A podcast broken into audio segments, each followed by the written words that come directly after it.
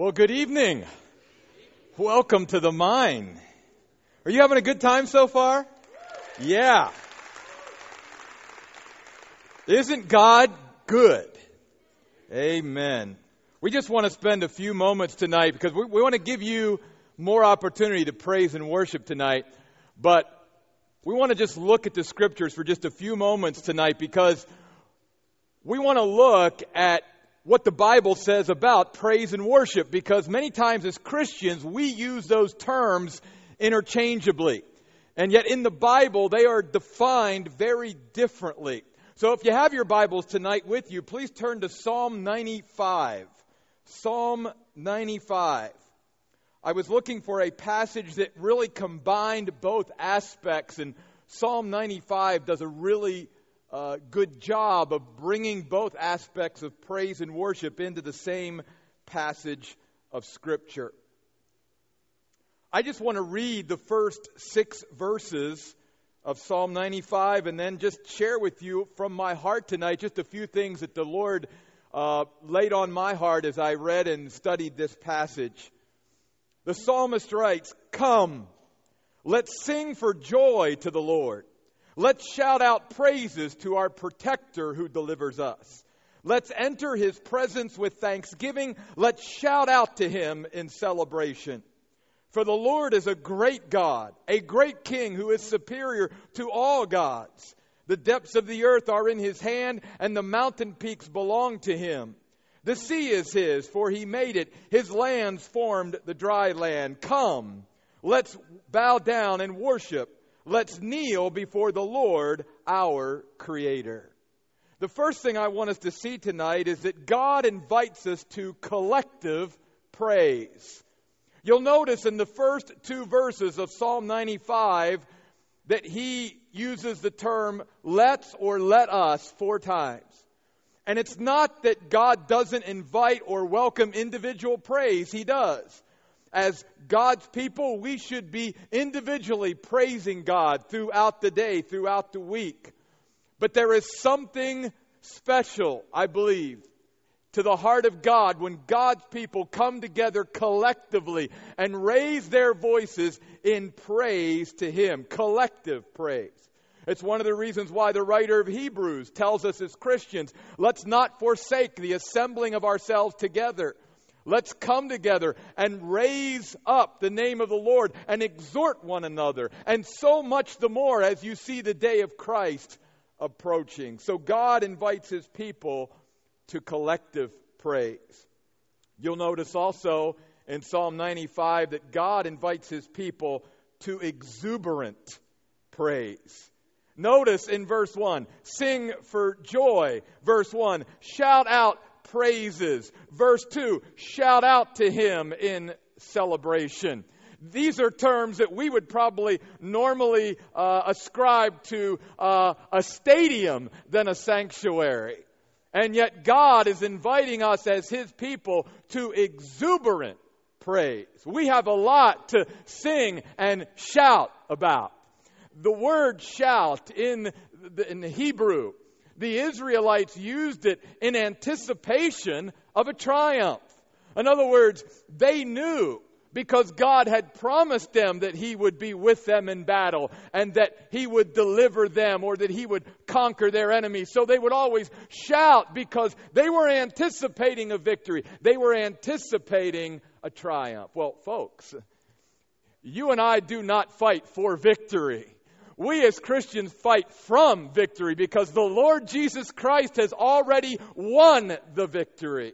And therefore we can come and we can shout, yes, because he has conquered the enemy and he has conquered death. And, and we are just waiting for his return. No wonder then the Bible says we are more than conquerors through him who loved us. Romans chapter 8. No wonder Paul wrote in that same passage, if God be for us, who can be against us?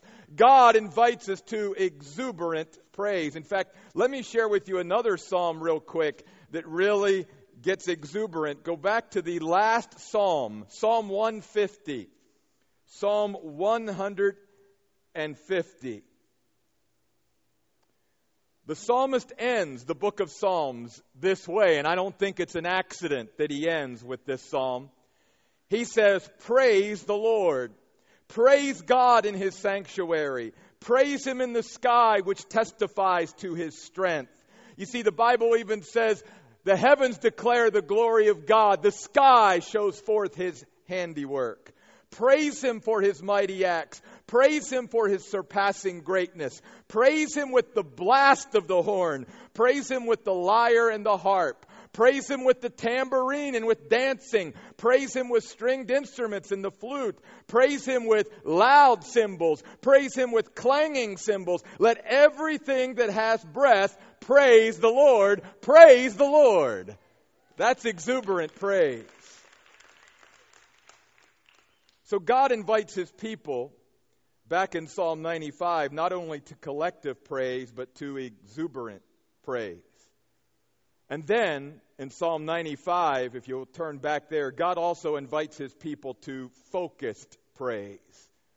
And what I mean by that is that notice here in Psalm 95 that the psalmist is preoccupied with God. Not his problems, not his circumstances, not his enemies, not anything else. He is preoccupied with God. His focus is on God. Verse 1 God is the source of his joy. That's why a Christian can always be joyful because our circumstances may change, our life may change, things are always going to change, but our God never changes, and our relationship with Him is secure, and He is who He is all for always, and therefore we can always sing for joy and find joy in Him, the psalmist says. You'll notice also that down through this psalm, he is not only the source of our joy, He is supreme over all forces that affect our lives. In verse 3, the Lord is a great God, a great king who's superior to all gods. And not that there really are any other gods in reality, but just any forces out there that may even claim to be God.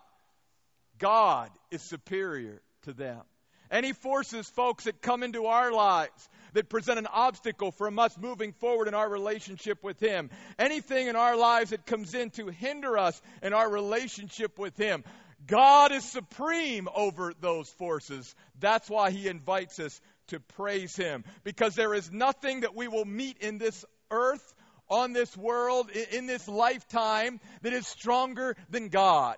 God is superior. He is great. He is supreme. And we as His people need to remind ourselves of that every day. That no matter what comes into our life, no matter what the enemy might be doing, as we learned last week in our study of James, simply James says, resist the devil and he will flee from you not because we're standing up against the devil in our own power and strength, but we are standing in the power of the Lord Jesus Christ, and Satan can't stand in the presence of the Lord Jesus Christ. So God invites his people to focused praise.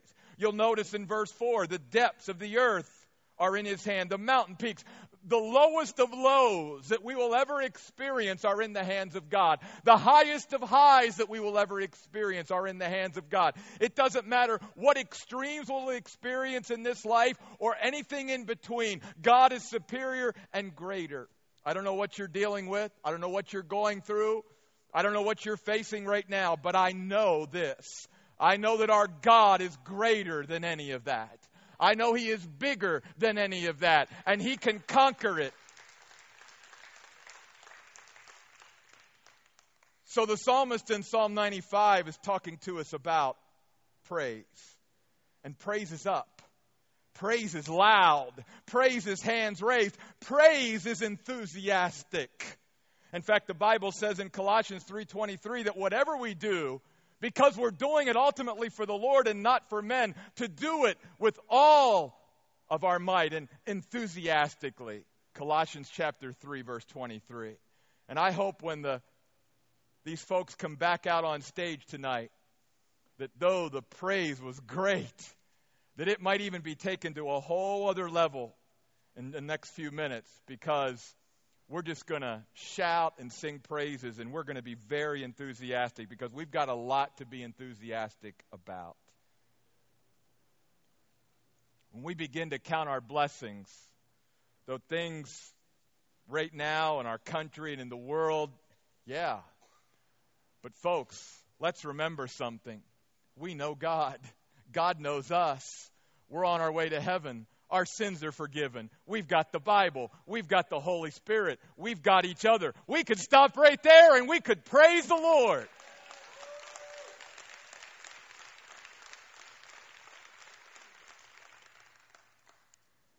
But if praise is up, if praise is loud, if praise is hands raised, if praise is enthusiastic, God invites his people in verse 6 to worship. And notice the contrast. Worship is down. Worship is silent. Worship is listening. Worship is awe. The psalmist says, Come, let's bow down and worship. Let's kneel before the Lord, our Creator. I want to give you a couple examples of worship from the Old Testament. There's the great story of Job, a righteous man, the Bible says, probably more godly than anyone who was living on earth at that time. And yet, in one day, Job, being a very wealthy man, lost everything that he ever had in one day. And the ten children, ten children that he dearly loved, were killed in one day.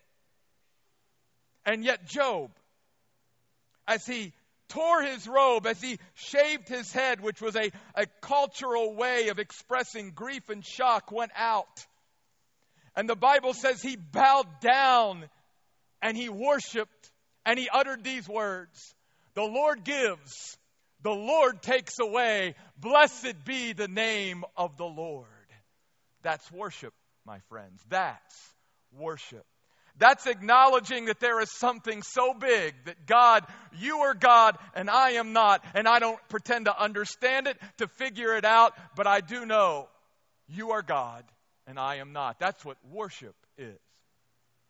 In Psalm 46, the background of the psalm is that Israel is agitated. Israel is upset. Israel is anxious. Israel is freaking out over what's happening in Israel. And God comes to them through the psalmist and he says these words Be still and know that I am God. Be still. Worship. Know that I'm God. I'm on the throne. I'm in control. I'm not up there wringing my hands, worried about what's going on. I'm absolutely in complete control. I am the sovereign God of the universe. Be still.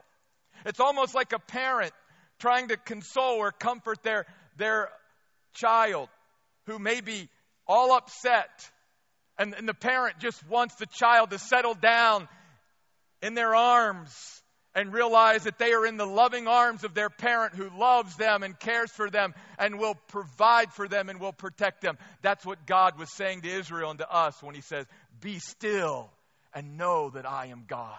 Again, I don't know what you're going through, what challenges you're facing, what's going on in your life, but I know this. When you and I worship the Lord, we can be still in our spirit because we know that He is God and He's still on the throne.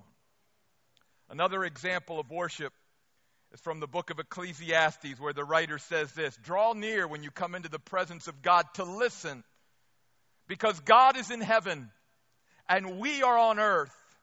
Therefore, let our words be few. When we come into the presence of God to worship, draw near to listen because God is in heaven, we are on earth, therefore let your words be few. You see, there's a big difference between praise and worship. Praise is up, praise is loud, praise is hands raised, praise is enthusiastic, worship is down. Worship is primarily silent, primarily listening, and in awe and wonder of God. Worship acknowledges that He is God and we are not. Praise acknowledges the wonder that we are God's. That the God of the universe loves me, knows me, cares about me, provides for me, and protects me. Worship acknowledges who God is. Praise acknowledges what God does. And notice then in verse 7 worship and praise should lead to a growing obedience. For he is our God. We are the people of his pasture, the sheep he owns today, if only you would obey him. You see, praise and worship is not to be an end to itself. Our praise and worship is to lead to a life of one of his sheep being obedient to the shepherd's voice. No wonder the psalmist wrote, and we can praise and worship God on behalf of these words. I hope you can say them with me tonight. The Lord is my shepherd. I lack nothing. He takes me to lush pastures. He leads me to refreshing water. He restores my strength. He leads me down the right paths for the sake of His reputation. Even when I must walk through the darkest valley, I fear no danger, for you are with me. Your rod and your staff reassure me. You prepare a feast before me in plain sight of my enemies. You refresh my head with oil. My cup is completely full. Surely goodness and faithfulness will pursue me all my days, and I will live in the Lord's house for the rest of my life. Can you say amen to that? Folks, here's what I'm going to do. I want to invite each one of us tonight for the rest of our time together as these folks are going to come back out in just a moment before God Himself to praise Him now and to worship Him now. For some of you, the rest of the night is going to be up. It's going to be hands raised. It's going to be enthusiastic. It's going to be loud. We just talked about it. But for some, some of you may want to get to a place where you can just kneel and bow before God and just worship Him silently and allow Him to speak to you. I've been in, I've been in services where everybody else has been praising the Lord and I've been worshiping. I've been worshiping. All I ask is that you take one of those invitations, either to praise or worship the Lord tonight, because He's invited His people here in Psalm 95 to praise Him and to worship Him. Let me, let me just read these verses again, and then these folks are going to come back. Come, let's sing for joy to the Lord. Let's shout out praises to our protector who delivers us. Let's enter his presence with thanksgiving. Let's shout out to him in celebration. For the Lord is a great God, a great king who is superior to all gods. The depths of the earth are in his hand. The mountain peaks belong to him. The sea is his, for he made it. His hands formed the dry land. Come, let's bow down and worship. Let's kneel before the Lord our creator. And everyone said, Amen. Thank you very much.